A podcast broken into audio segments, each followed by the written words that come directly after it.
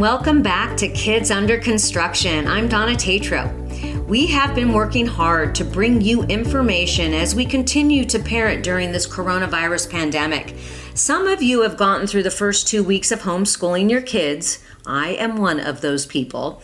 Others are just getting started. One of the blessings during this time is that spring break does give parents some relief in not having to teach while parenting. Now, there have been lots of other parenting challenges, and we wanted to address co-parenting during this time. There have been several questions about this. For instance, people are asking, can I have visits with my child during quarantine? I don't live near my child's mother. How can I visit? Another question, my ex cleans gyms and offices for a living. I'm scared for her to have custody. What do I do? Another question, I need to work and my co-parent isn't helping with childcare. What do I do? Beyond that, there are financial questions. Jeremy Renner's ex-wife is slamming the Avengers star for asking a judge to reduce his child support payments from thirty thousand dollars to eleven thousand dollars per month because he is out of work. There are also very serious concerns, and as a child advocate, I fear for children and parents who are in unstable households. Is there any way to support these kids, parents, and families? I wanted to talk to top experts about all of this. I am so happy to have two people who are really at the forefront of this work. Judge Cheryl Ellsworth is co-founder of Co-Parenter and past presiding judge of Riverside County.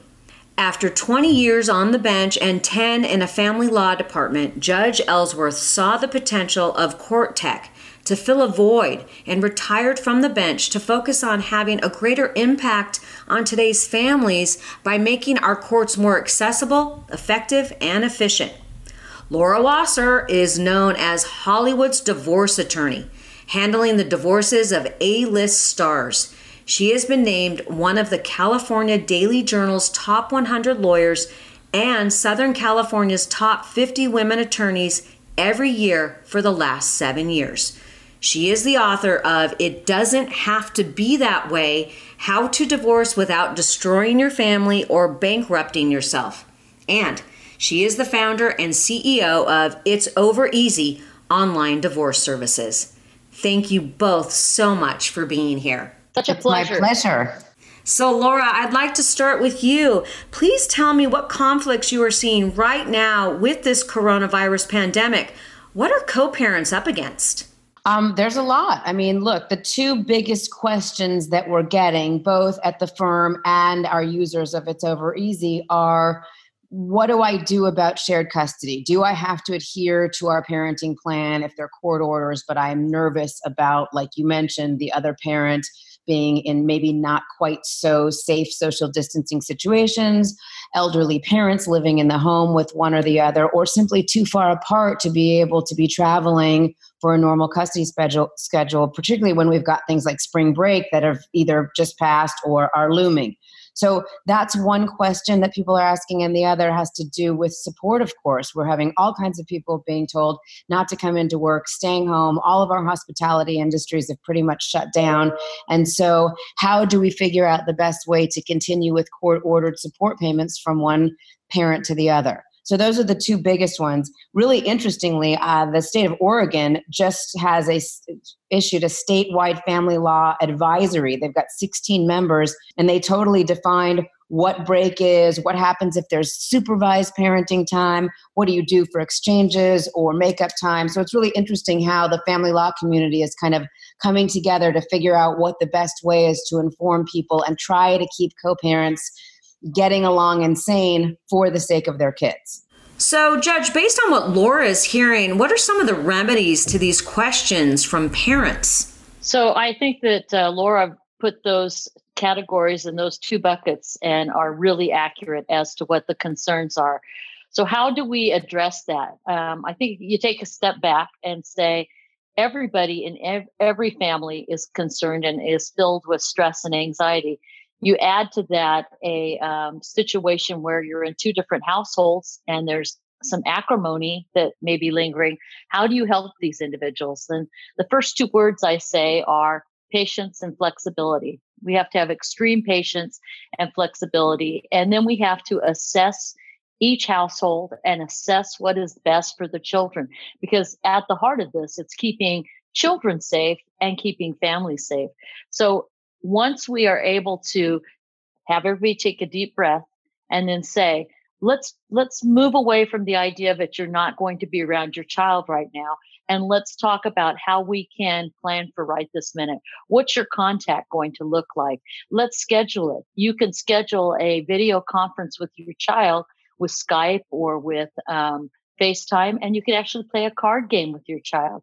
And then you start planning for making up days. You know, every day lost, you will have that made up. And here's the here's how we're going to do it. So I think that the answer and the remedy is to first assess whether exchanges can still take place safely. And you need to do that with answering several questions and really going through a logical um, kind of a um, discussion that may require some outside mediation to guide you through that. And then after that discussion, make that safety plan and then adhere to it. That's that's really what I'm um, telling folks to do now every single day is take a breath. Extreme patience and flexibility.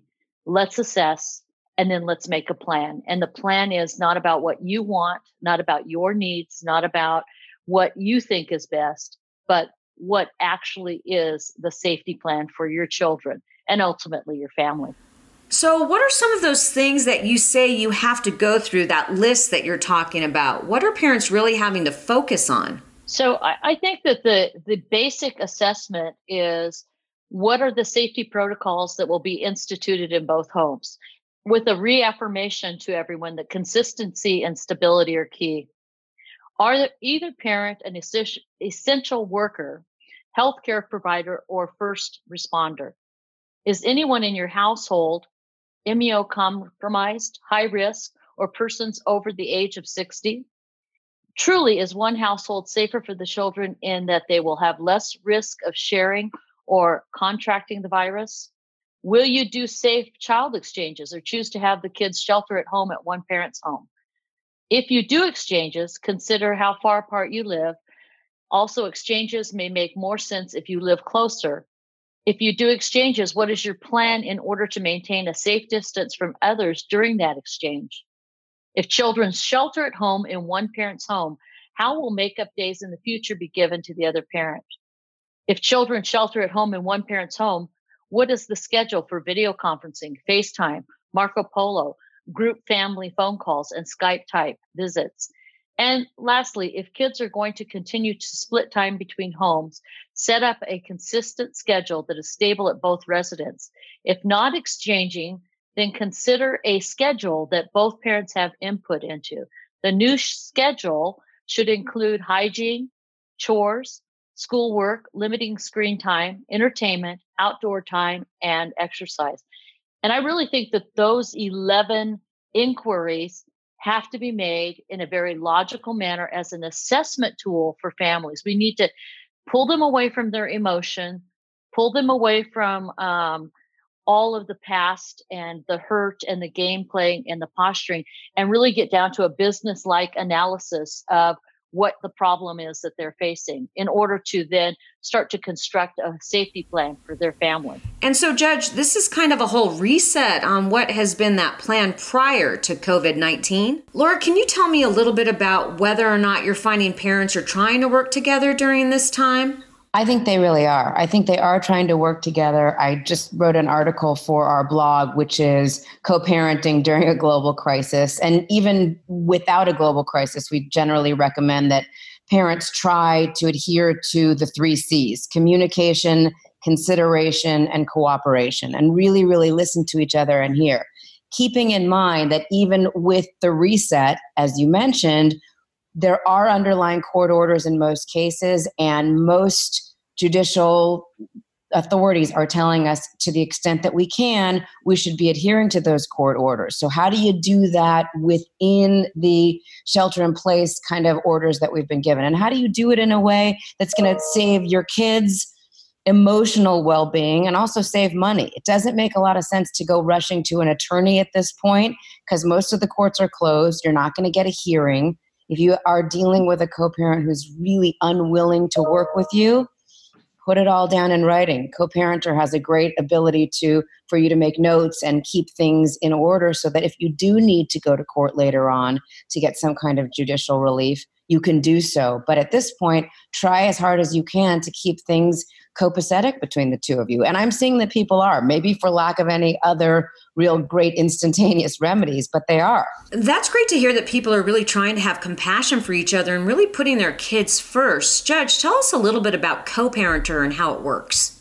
Well, uh, Co-Parenter is an app that helps individuals and a, a platform that helps individuals to resolve their parental decision-making um, disputes online in real time with a um, qualified mediator. In addition to that, it is a platform that allows for all your co-parenting duties to be managed, calendaring, uh, messaging to one another, journaling, um, and keeping uh, information to exchange with one another. So at the palm of a hand, you have the ability to do check-ins when you pick up and drop off. And so it's an app that is an augmentation to uh, courts and to families and to attorneys that help people deal with that decision-making they need to have. I think that Laura's brought up a really good example of how competing interests are being played out on the news and in your household all over. The governor says shelter at home.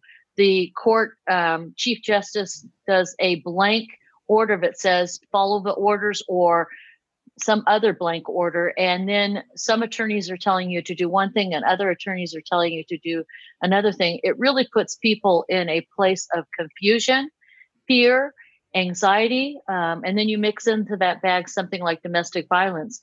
Well, at least with our app during this COVID time and other times, we say, take a breath. You can message, you can have a conversation. It's going to be um, held in storage and cannot be edited. You can journal what the thought is and what you've been trying to achieve through um, what you're doing to show that you're not game playing, that you're just trying to follow all the rules that are all around you.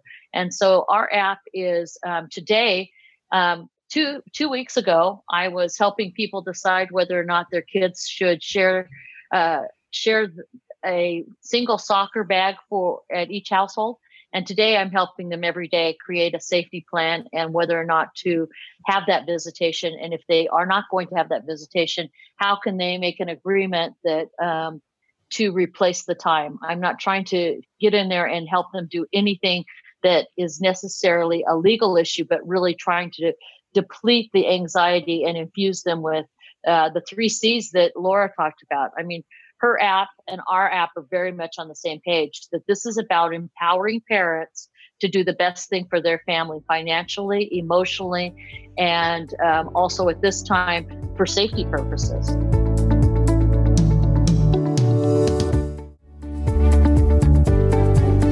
So what I'd like to ask you, Laura, about safety protocol questions. One parent may have a very different idea about how to stay safe than the other parent. So how do you resolve that? It's not always easily resolvable. I think it really is important to get a, some clarity on what each parent's feelings are. Sometimes these things just change and, and morph as they're going. Sometimes somebody really digs their heels in, even if that may not be their real feeling about something. People deal with conflict and uncertainty differently. So I think, you know, and again, if you can get into a space where you're really able to hear the other person out, whether it be verbally, video conference, or in writing, and then respond after taking a breath and responding, I think you really can drill down to what the issues are. There are some people that just love to have a common enemy. So if it's, you know, but so if it's, I really don't want my kids over at your house because your girlfriend and her kids are always sick and they seem dirty and I just don't know, versus I'm just having a really difficult time with all of the uncertainty that we're going through right now. And again, another thing to add into this is the academics, those kids that are now remote learning. Right. having to do that at two different places as opposed to the school where they were used to going, figuring out together something that makes sense when you're doing it. And and and it's not easy, but you really have to get down to what the issues are. Is it that you don't like that I have a girlfriend or or her kids, or you don't like the fact that maybe we're not taking all of the precautions necessary that you are? I do find a lot of people seem to think that nobody does it better than they do it. Nobody can keep my kids safer than I can. Nobody can keep them cleaner than I can. I think if you really run through the list of what you're both doing and try to get on the same page and really be considerate of the other person's concerns, you generally will find that most of the things you can agree on. I think one of the saving graces of this entire pandemic is that it is not seeming to hit children as hard. And again, I don't want to dismiss that because I now know we're seeing research that kids are getting it. But for the most part, we're trying to protect older or immune deficient uh, individuals, and that's generally not kids. So we are keeping our kids safe for two reasons. One, we don't want them to get sick, even if it doesn't affect them as much, but also so that they're not carriers and so that we can really tamp down the spread. So other concerns are having to homeschool, and if one parent is too overwhelmed because they are working from home to do this as opposed to the other parent believing it has to happen. And then you also bring in technology into that and how technology and schedules, they just go out the door.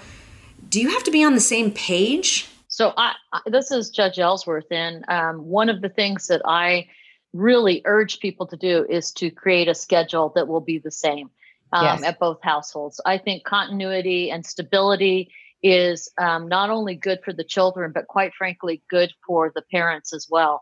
Um, one of the ways that you can take stress and anxiety and depression and um, alleviate at least some of that is by being on a, a strict sort of uh, schedule. And that is really important to keep in place at both households. We are going to be faced with lots of uh, issues to figure out when this is done, and quality of education and quality of the um, or schedules that children have been keeping should not be one, that should be the least of our concerns.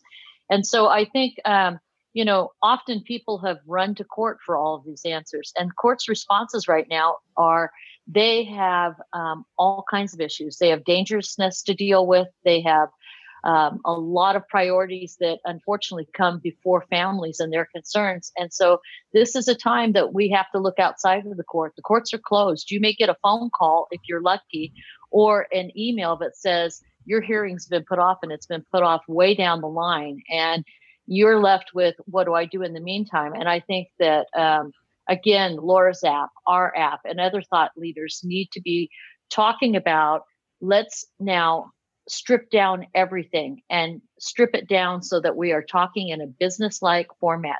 And the first thing that we're going to talk about is the children's schedule, and what is their schedule going to be like? And can we do that in two households?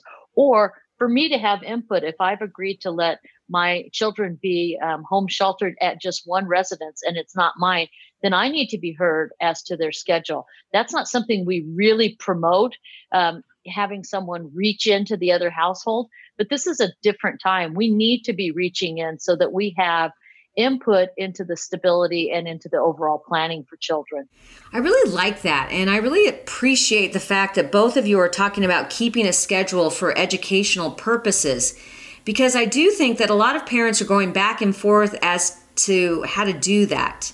And as an educator and journalist, I truly believe our children do need to continue their education, but not this strict adherence to six to seven hours of learning, but some solid active learning for three to four hours. So, Laura, it really is important for parents to understand that this routine and structure does provide security and structure to our children, right? Yes. And and and it really is important to say, I'm not going to worry about this, you can worry about it, dumps a whole load onto your co-parent that isn't quite fair. Doing the catch up on his or her days, it doesn't make sense. We have to get together.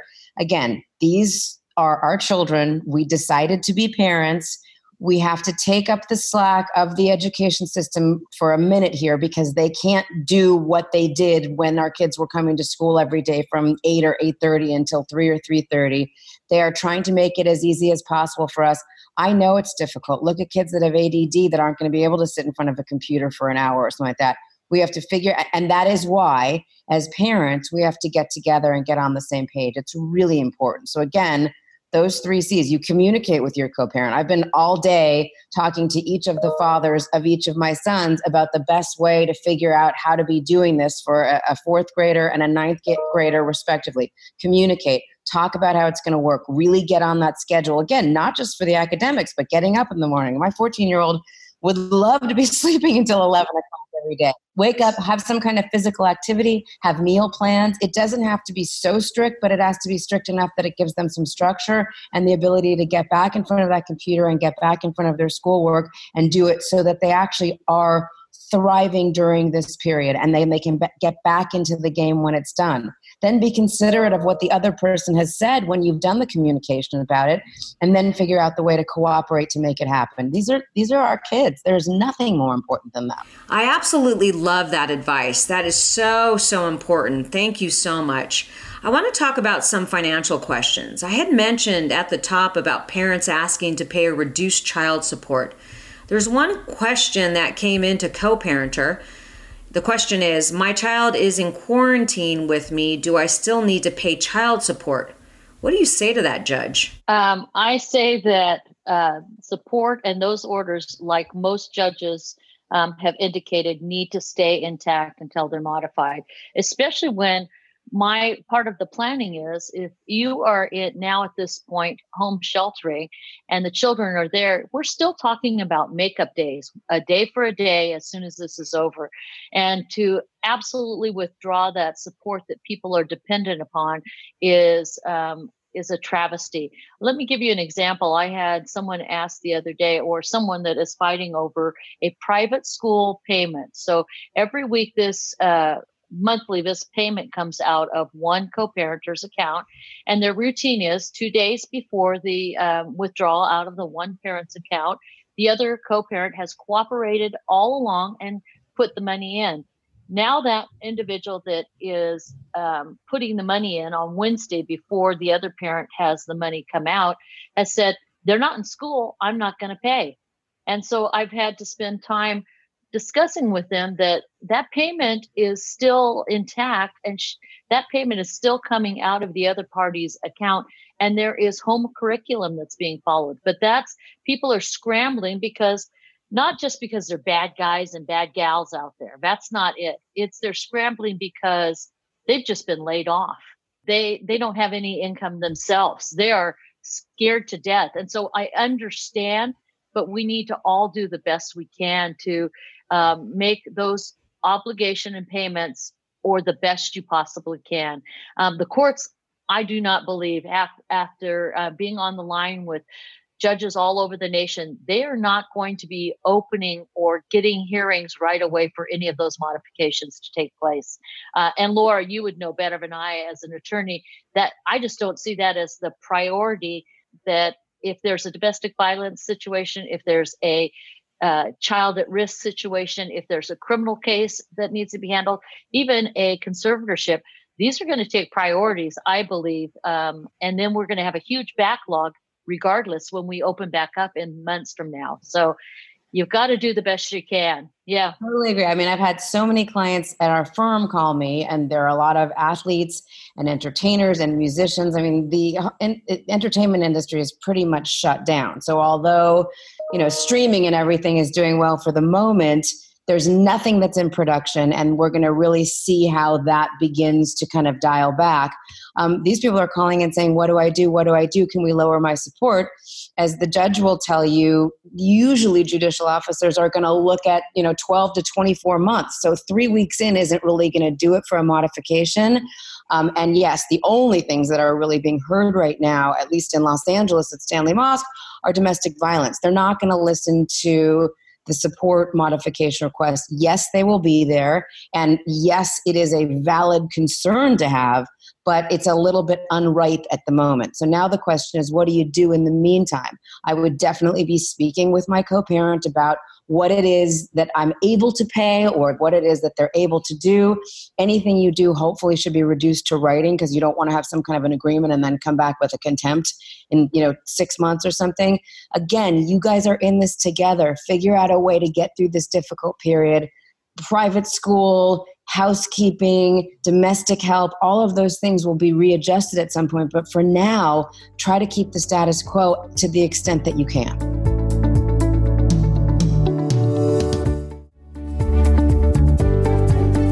So what I want to do, I want to ask a few questions that I think are really important that you could probably just give the answers and really help a few of these parents out there. One question is, we have fifty-fifty custody arrangement and an order that says the delivering parent must provide transportation, and now my co-parent won't bring our child. Should I just go over and get her? What's the reasoning for the co-parent not bringing the child? He or she doesn't want to leave the house, or he or she doesn't want to exchange custody? It doesn't say, but that's the question. So I think I think Laura's absolutely right. Um, What we have to do is understand from both parents, what is the motivation for the action? Who's doing what to whom and why? What is the outcome that people want to have? So when you ask that question, it seems simple enough. Should I just go over there? Well, you can't answer that question until you peel that onion back and ask a series of other questions. Is there a reason why um, you do not want to come? Would you prefer that I come? Is there a concern for your health or those in your household? You know, I think that it, now is the time for folks not to have um, the opportunity just to draw a line in the sand. Instead, we need to step way back from that and start asking meaningful questions that are not to promote our view of what the answer should be. Um, like somebody said that expectations are, are just a placeholder for um, later revenges. I don't want to have anybody be in that position. I want people to be in a position to say, tell me how you're feeling. Tell me why you're thinking this. And and start to ask really in-depth questions one at a time and peel the onion back. Because once you understand the motivation, so in that situation, let's say that they are scared to go out of the house. They don't want to go out of the house themselves.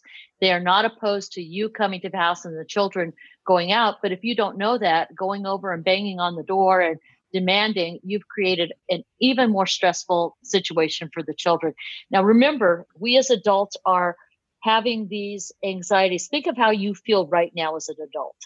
I mean, I sit here in a situation where I can self-quarantine and I have ample food and I have electricity on and I have warmth. I even have my dog Meryl Streep sitting on my lap and, and petting her head. That's one word, no, no nicknames.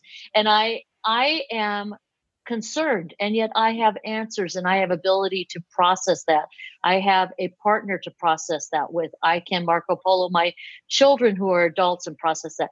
Imagine being a child. Every layer of anxiety and stress that you add on their plate can be a lasting adverse childhood experience for them.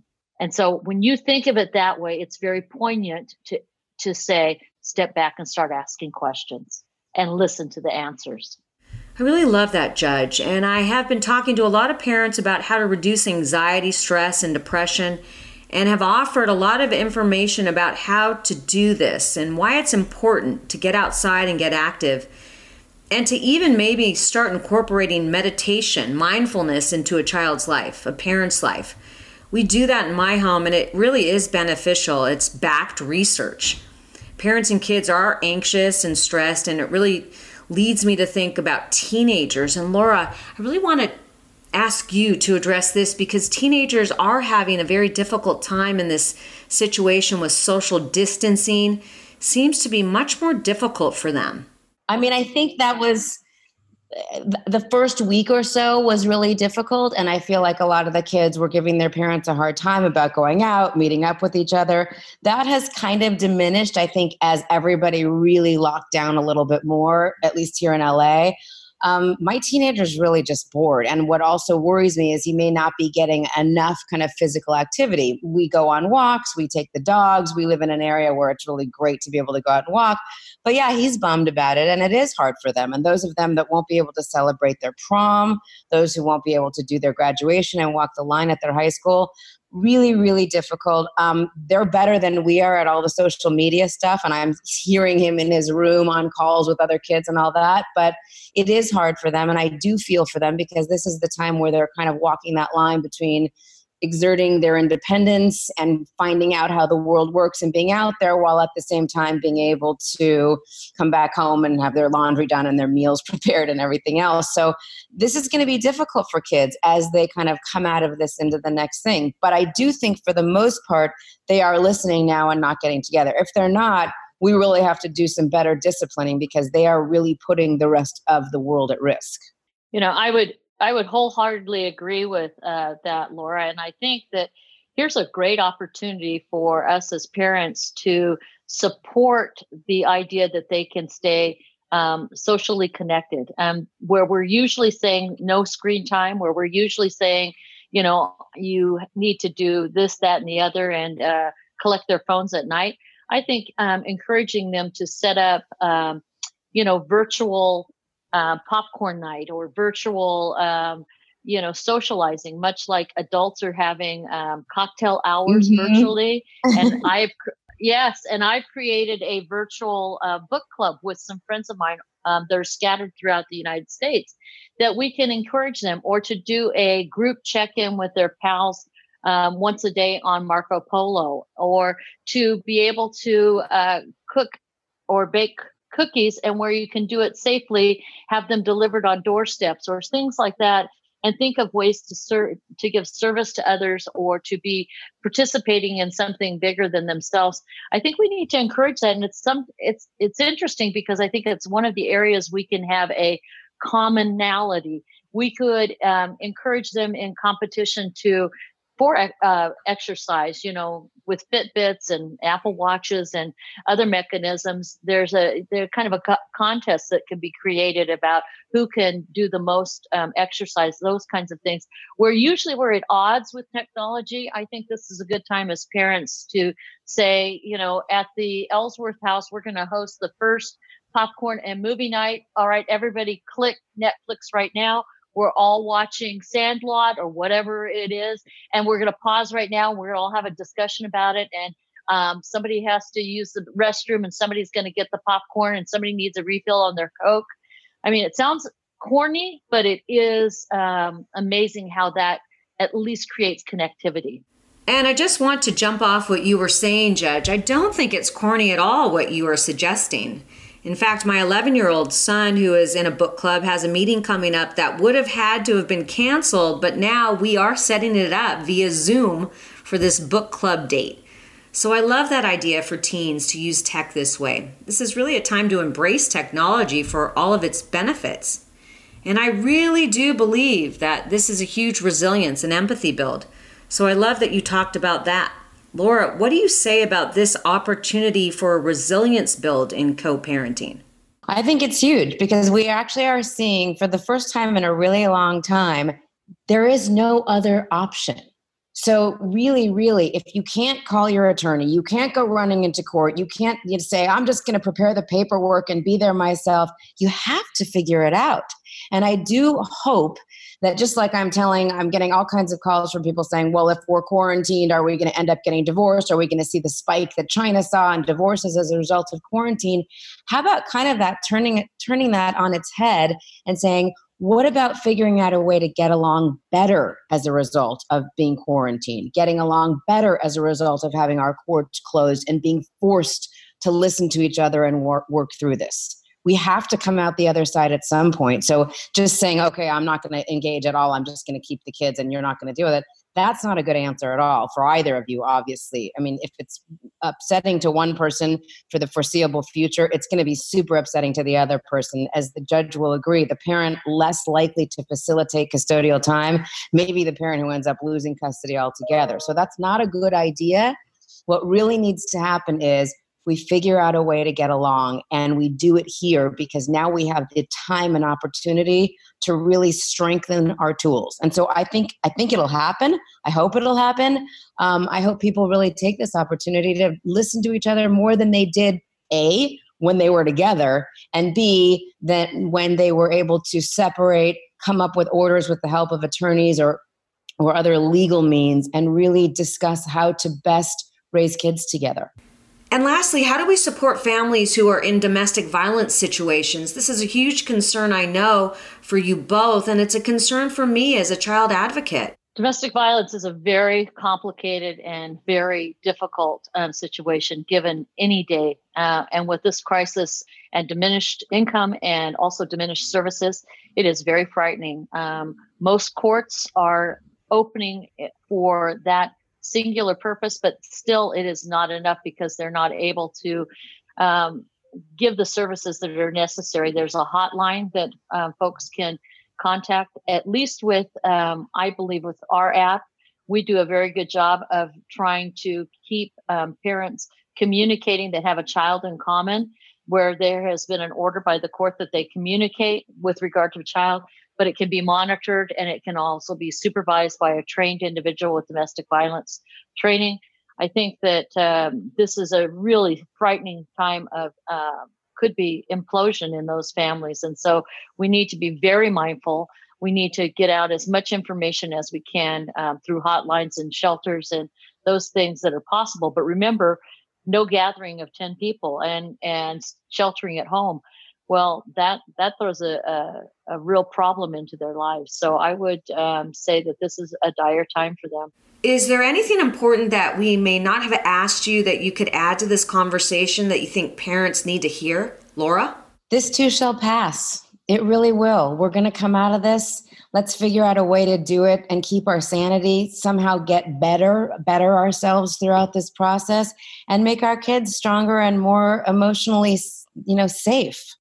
So I would say that it is my sincere hope that during this time of uh, decluttering, uh, when we have all the noise of the world can be sealed off and we're more reflective, that it will be a tipping point for us to look inwardly at, at how we treat our children when we are in a divorce, separated, or never married, but children in common situation. Do we want um, our legacy to be one that um, when in crisis, we made small adjustments, or do we want our legacy to be an epiphany that said, you know what? Our kids deserve better. We've stared death at its face, right at our doorstep. What have we done to change? Um, and so for me, what I say to parents is be still, listen, and then make a choice that puts your children right in the center and quit putting them in the middle of your chaos. Put them in the center of your thoughts each and every day. And let's make this COVID nineteen, post-COVID nineteen, and longevity planning for the future. Thank you both so much for being here. I'm so grateful for your expertise, insight, and thoughtfulness on this topic. Thanks for having us. So appreciate what you're doing. Thank you for what you're doing. Um, you have the ability to reach so many that we can't reach that we would like to. So thank you so much. So parents, these two brilliant family law experts have shared so much. I hope their insight will help you get through some of the challenges we discussed. If we rethink how our actions and words truly affect our children's health and well-being, this could, in fact, be that reset we talked about. This is actually an opportunity to elevate communication skills, as well as practice patience and empathy as a co-parent and just as a parent. That's all for now. Hope to have you back for the next Kids Under Construction. And don't forget to download and subscribe, please, and share. Thanks so much for listening. See you later.